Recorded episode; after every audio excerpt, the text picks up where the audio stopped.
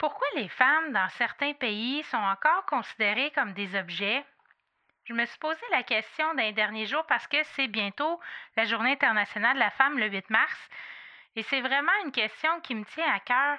C'est-tu parce que les hommes ont peur du pouvoir des femmes, qui ont peur de perdre leur masculinité, qui ont peur de ce qui pourrait arriver? Je ne sais pas d'où ça part, mais en tout cas, ça me chicote comme question. Bienvenue sur Le Bonheur, un choix à la fois, le podcast qui te propulse dans la fascinante aventure des heureux choix pour reprendre le contrôle de ta vie, t'épanouir et enfin marcher le chemin du bonheur. T'aider à donner un sens à ta vie et vivre ton succès, c'est mon objectif. Mon nom est Catherine Bombardier, multipotentielle, grande amoureuse du développement personnel et de la recherche d'une vie meilleure. Savais-tu que le bonheur est une question de choix? Joins-toi à moi pour apprendre à faire des heureux choix, à t'aligner avec tes besoins, tes désirs et tes convictions. Nous discuterons ensemble d'une foule de sujets qui te guideront vers le bonheur et l'épanouissement. Je t'entraînerai dans une multitude de possibilités. Bienvenue chez moi!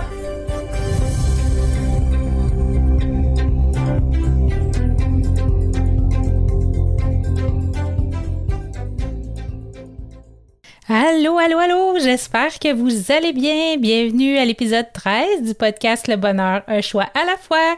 Aujourd'hui, on se donne le droit d'être, nous, la femme, le droit de la femme d'être. Pourquoi les femmes dans certains pays sont encore considérées comme des objets? Je me suis posé la question d'un dernier jour parce que c'est bientôt la Journée internationale de la femme le 8 mars et c'est vraiment une question qui me tient à cœur. C'est-tu parce que les hommes ont peur du pouvoir des femmes, qui ont peur de perdre leur masculinité, qui ont peur de ce qui pourrait arriver? Je ne sais pas d'où ça part, mais en tout cas, ça me chicote comme question. Fait qu'aujourd'hui, dans cet épisode-là, j'ai le goût de vous parler de l'évolution des femmes. On est parti vraiment de loin. Il y a des militantes qui ont tracé le chemin.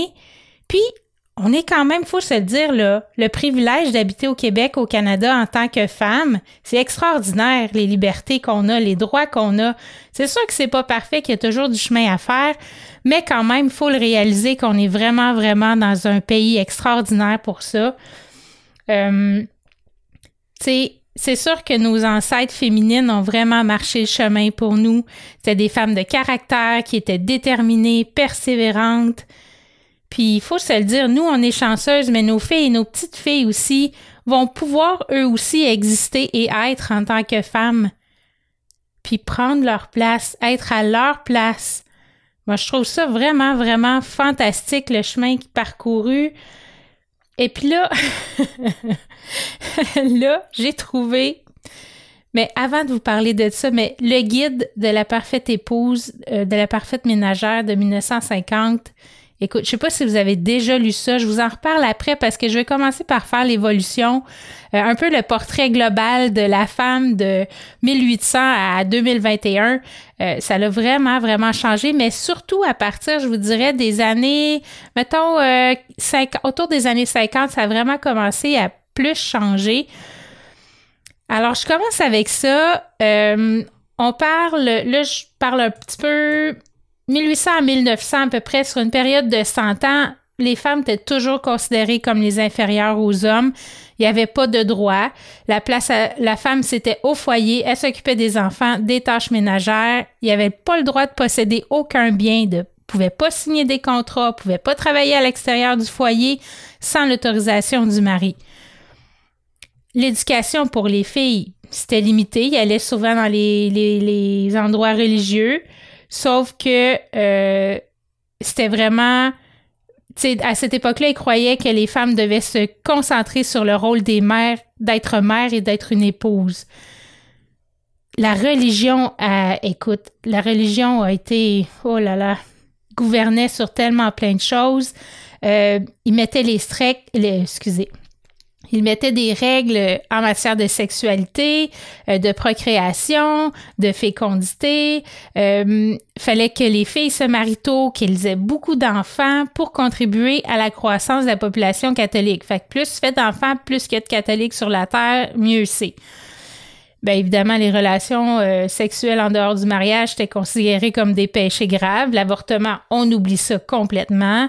Euh, donc, c'est vraiment, tu restes chez toi, tu, fais pleinement ton rôle de mère, d'épouse, même si c'est difficile pour ta santé physique, ta santé mentale, parce qu'on va se le dire, les femmes à l'époque, ils n'allaient pas accoucher dans les hôpitaux, là.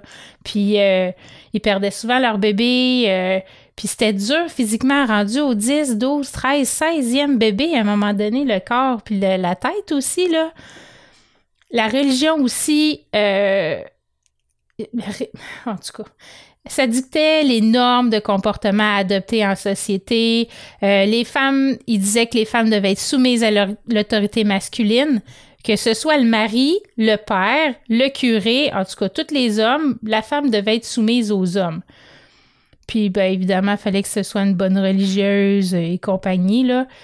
En plus de ça, euh, les femmes étaient exclues des études supérieures parce qu'on on se le rappelle encore une fois que leur rôle, c'était dans la famille, à la maison, puis dans la communauté.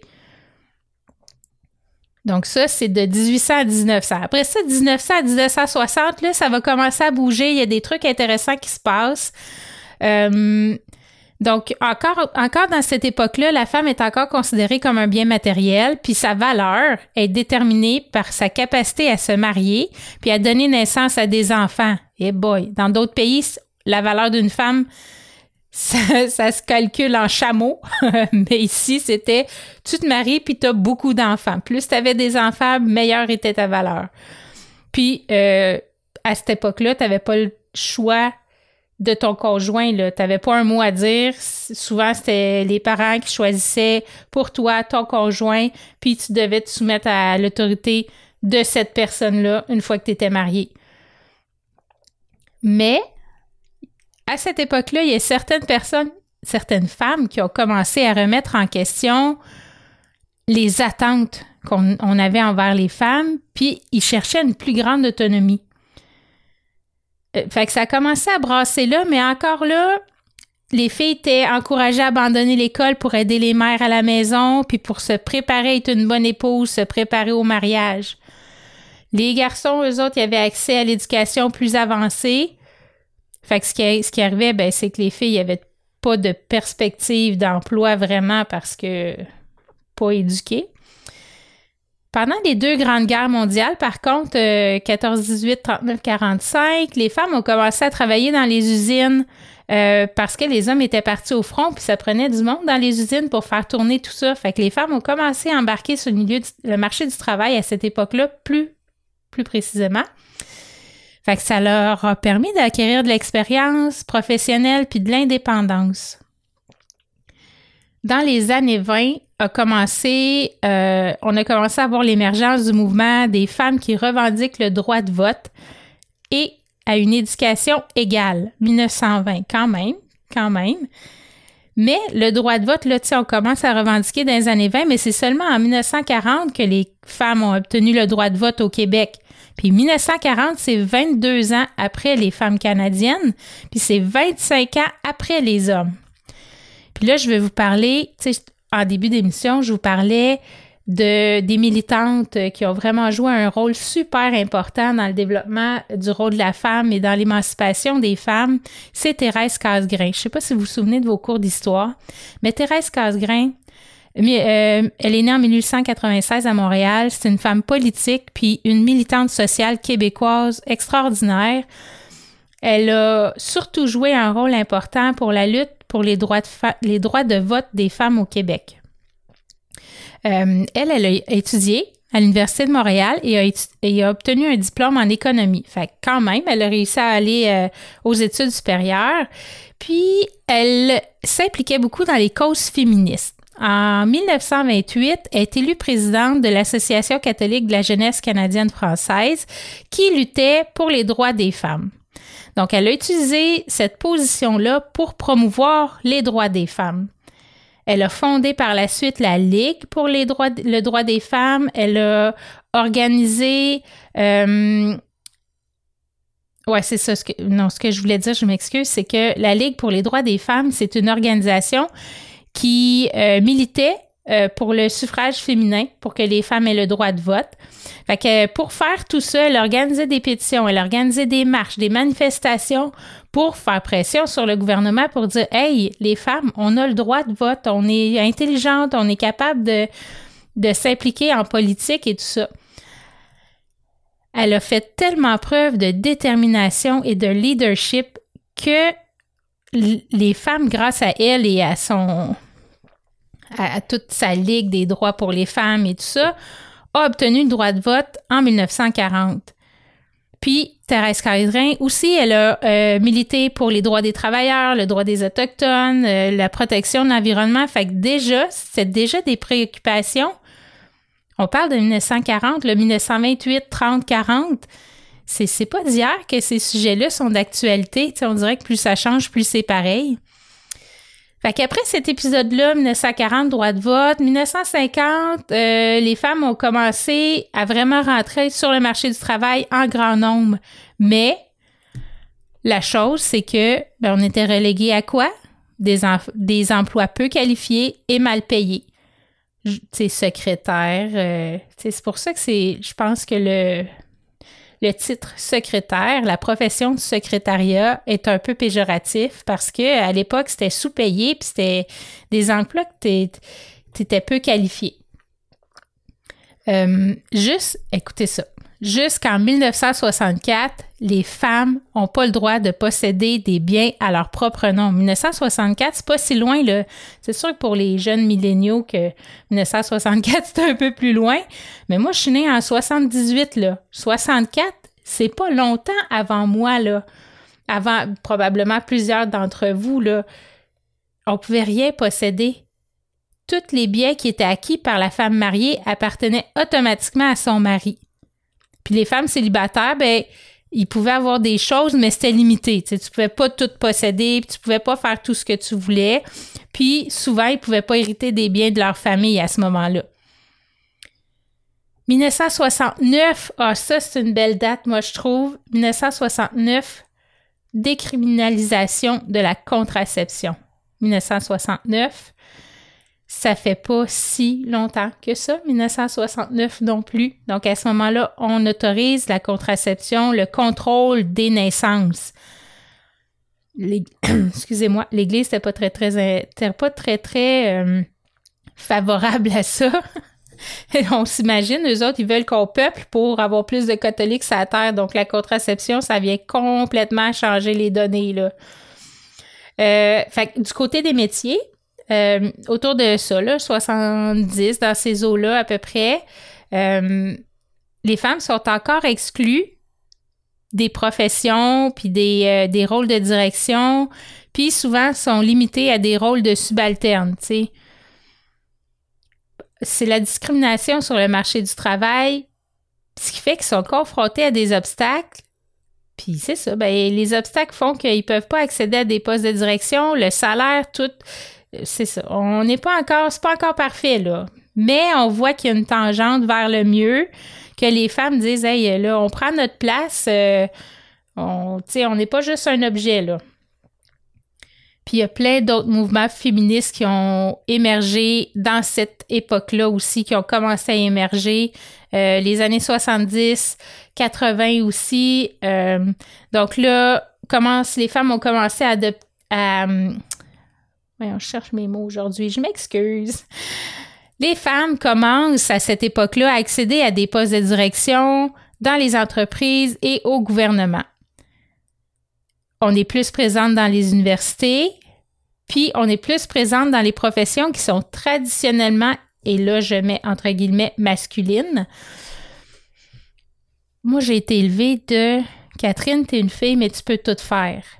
Alors, pour moi, ça me fait un peu gricher des dents là, de, de, vous partager ces choses-là, de l'évolution féminine, mais ça fait partie de notre histoire. Puis il faut être fier de l'évolution qu'on a fait, puis des décisions qu'on a prises, puis de... Moi, en tout cas, je, beaucoup, beaucoup, beaucoup d'admiration pour les femmes militantes et pour les femmes de mes ancêtres féminines. Je, vraiment beaucoup. Bon, fait que là, ce que je disais, c'est qu'on commence à accéder à des postes de direction, blablabla. Bla, bla, et euh, à cette époque-là, là, tu sais, les années 70, peace and love. On commence l'amour libre, euh, flower power, le, le pote, euh, bon, etc. On commence à remettre en question les normes de beauté et les stéréotypes de genre.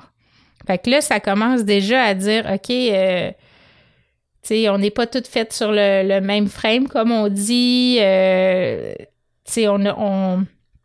ce vous vous attendez à ce qu'on ait l'air de ça, mais nous, on n'a pas le goût d'avoir l'air de ça parce qu'on est tous différentes les unes des autres.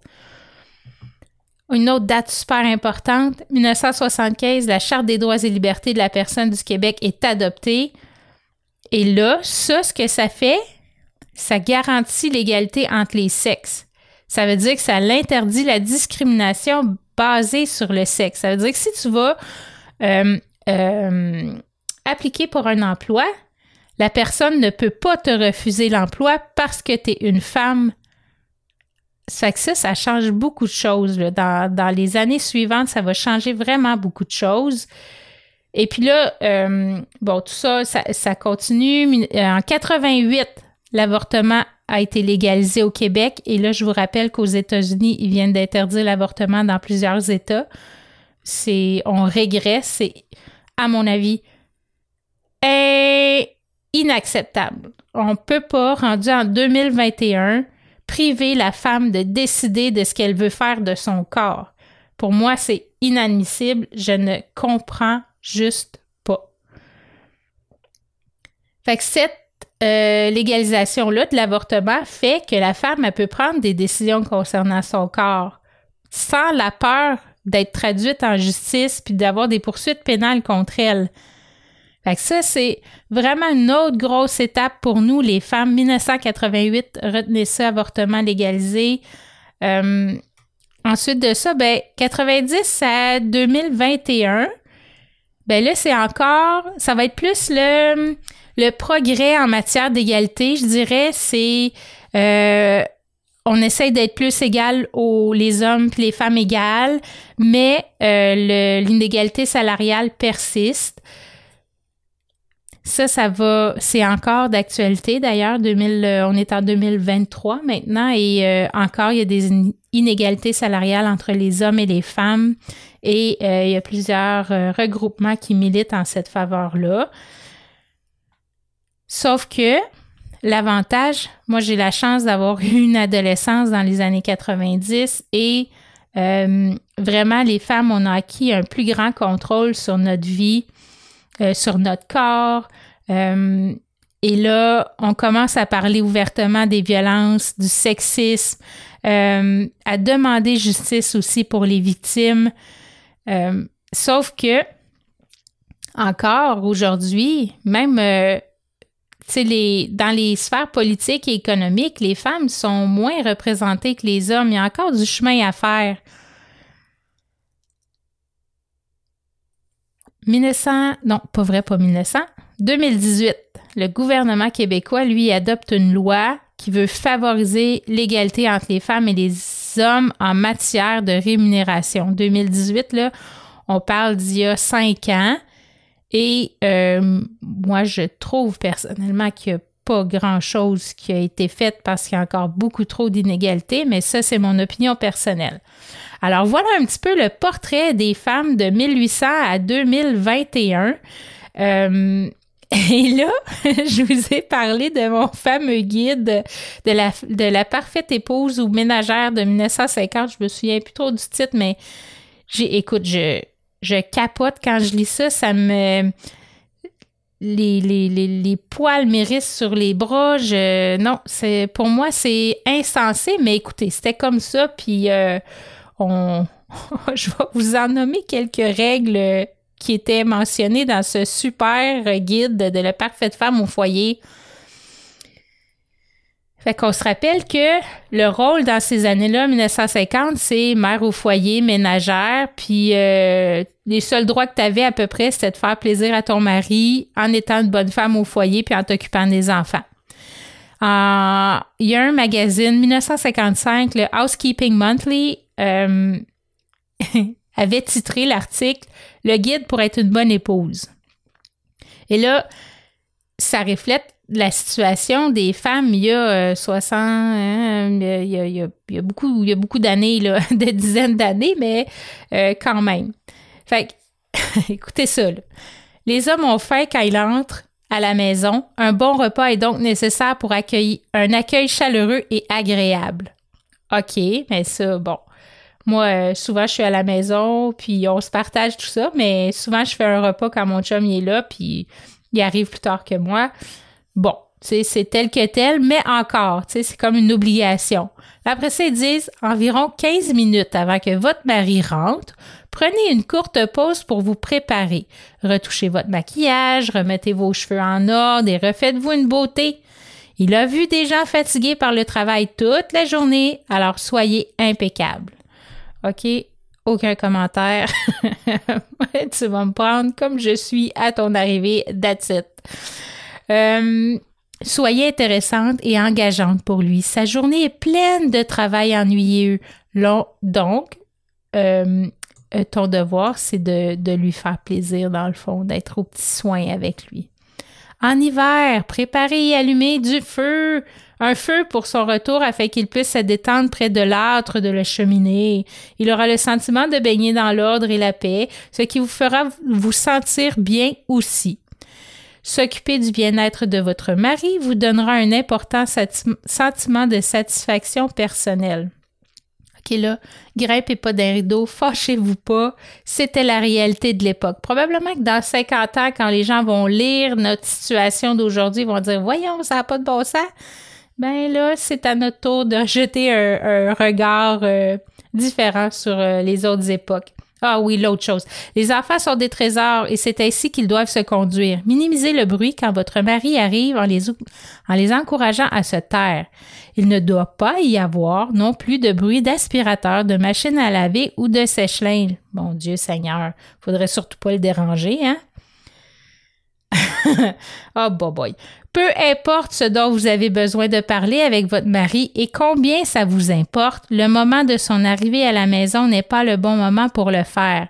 Ces sujets de conversation sont plus importants, donc laissez-le parler en premier. Sois belle et tais-toi, c'est ça que ça veut dire. il m'en reste quelques-unes, je ne sais pas si vous voulez les entendre, mais moi je les trouve tellement bonnes que j'ai le goût de vous les dire pareil.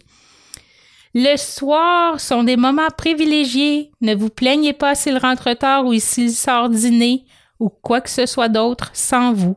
Vous devez essayer de comprendre que son monde est plein de contraintes et de stress et qu'il doit pouvoir se relaxer. Et toi, tu n'as pas de contraintes ni de stress dans la journée avec tout ce qu'il y a à faire et les enfants et toutes les obligations. Mais non, toi, c'est pas grave, tu es juste un objet. Ah là là. Euh, son confort est votre priorité. Installez-le dans un fauteuil confortable et servez-lui des boissons chaudes et froides. Ne remettez pas en question ses jugements ou ses actions. Souvenez-vous, c'est le maître de la maison et il peut exercer sa volonté comme il le souhaite. Vous n'avez aucun droit de discuter cela. Ça, je pense c'est la pire de toutes.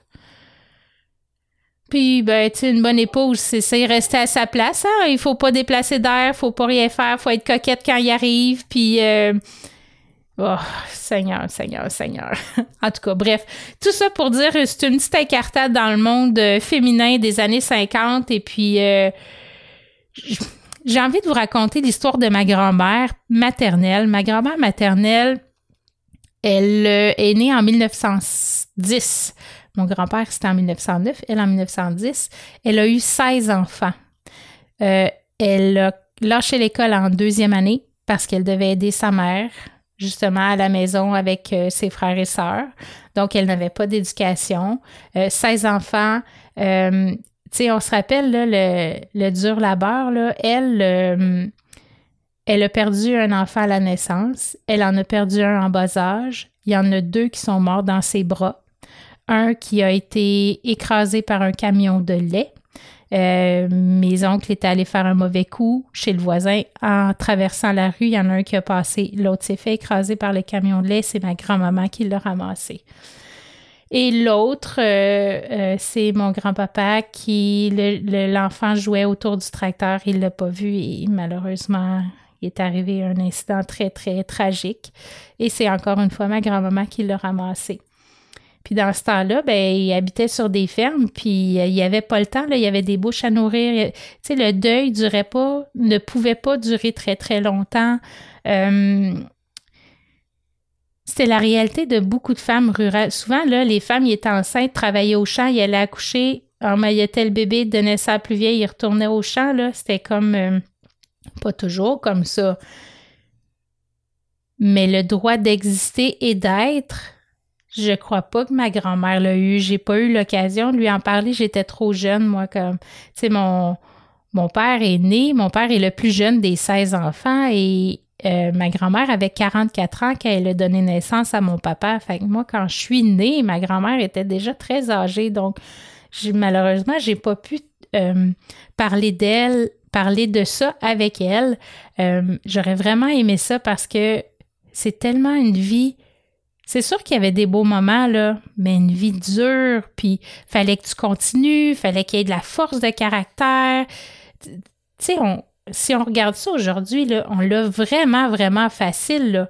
Euh, à comparer à ce que. C'est sûr que c'est une autre époque, on a d'autres choses à vivre, il y a d'autres difficultés, mais moi, quand je me plains, ça m'arrive de me plaindre, de trouver ça dur, je fais OK, mais ma grand-mère, là, elle a vraiment vécu des affaires difficiles. Tu sais, la maison a passé au feu, euh, je pense que c'était la veille de Noël ou la veille du jour de l'an. Dans le temps des fêtes, la maison a passé au feu, ils ont tout perdu. Euh, tu sais, là, des épreuves, là, c'est... C'était fréquent, là, puis il se relevait, puis il continuait, puis il trouvait la force d'avancer, puis c'était comme la force de la nécessité, je pense, euh, à ce niveau-là. Mais puis aujourd'hui, ben, on a vraiment la chance de pouvoir être une femme, de pouvoir vivre notre féminité. Puis on a le pouvoir de créer notre vie. On, a la latitude de créer notre vie. On n'est plus un objet pour les hommes.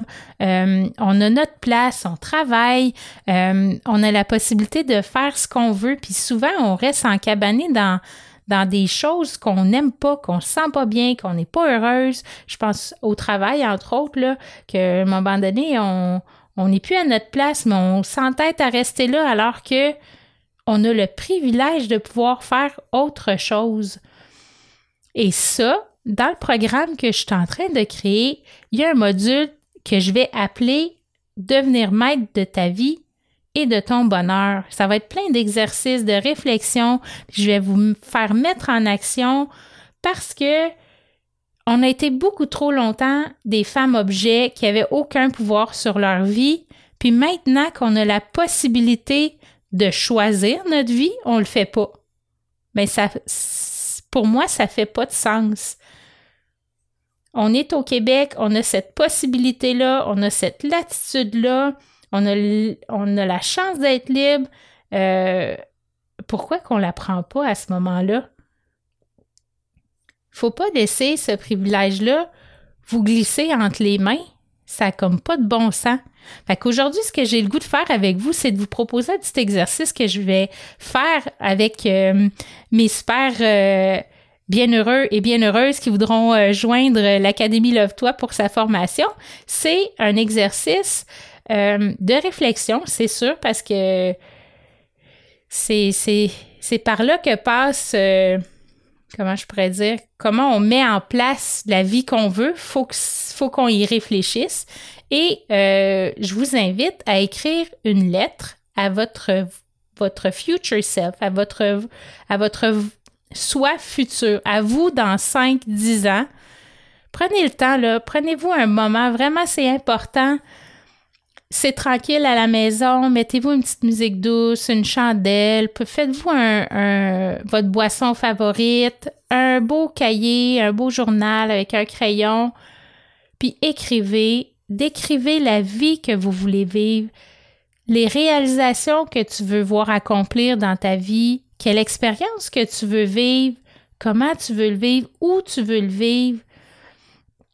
C'est vraiment une lettre euh, que je veux que tu te serves comme source d'inspiration pour t'aider à rester motivé, à dire c'est vrai, moi j'ai le choix. J'ai le choix de choisir la vie que je veux, puis d'incarner qui je suis, puis de prendre ma place, la place qui me revient, pas prendre la place des autres, ma place à moi. Puis ça vous permet aussi de rester connecté avec vos objectifs. Fait que prenez ça un, tu sais là, puis mettez-vous pas de temps dire OK, j'ai 15 minutes, je vais faire ça. Non, ça prend du temps, ça prend de la vision, ça, ça permet de, de l'introspection puis de dire OK, moi, euh, comme je prends l'exemple de moi, là, moi, Catherine Bombardier, c'est quoi je veux pour le futur? C'est quoi ma journée idéale? C'est quoi que je veux faire? dans mon quotidien qui m'apporterait du bonheur? C'est moi en tout cas c'est un exercice que j'adore. Euh, alors, je vous la propose aujourd'hui. Si ça vous tente de faire ce petit exercice-là, je serais vraiment contente. Je te remercie d'avoir embarqué encore dans mon univers cette semaine et dans les semaines passées. Je suis vraiment reconnaissante, reconnaissante de ta présence. Voyons, j'ai de la misère. Je suis vraiment reconnaissante. OK, je suis vraiment reconnaissante de ta présence. J'espère que tu as apprécié ce petit retour en arrière, ce petit cours d'histoire sur le droit des femmes. Moi, à chaque fois que, que j'écoute des, des reportages sur la femme passée, puis ou sinon je lis des choses comme ça, ça, ça me remet beaucoup les choses en perspective, ça me permet d'apprécier vraiment ce que j'ai aujourd'hui. Alors, si tu as envie, ben, je te tu peux m'envoyer euh, des petits commentaires sur les réseaux sociaux, me donner des suggestions. Allez liker mon podcast aussi, puis appuyer sur la petite cloche si vous voulez avoir euh, euh, les, les, notifications quand je sors un nouvel épisode. Comme ça, ça va vous faire un petit rappel. Sur ce, je te souhaite une bonne journée, une bonne soirée, mais bien heureux, mais bien heureuse. À la semaine prochaine!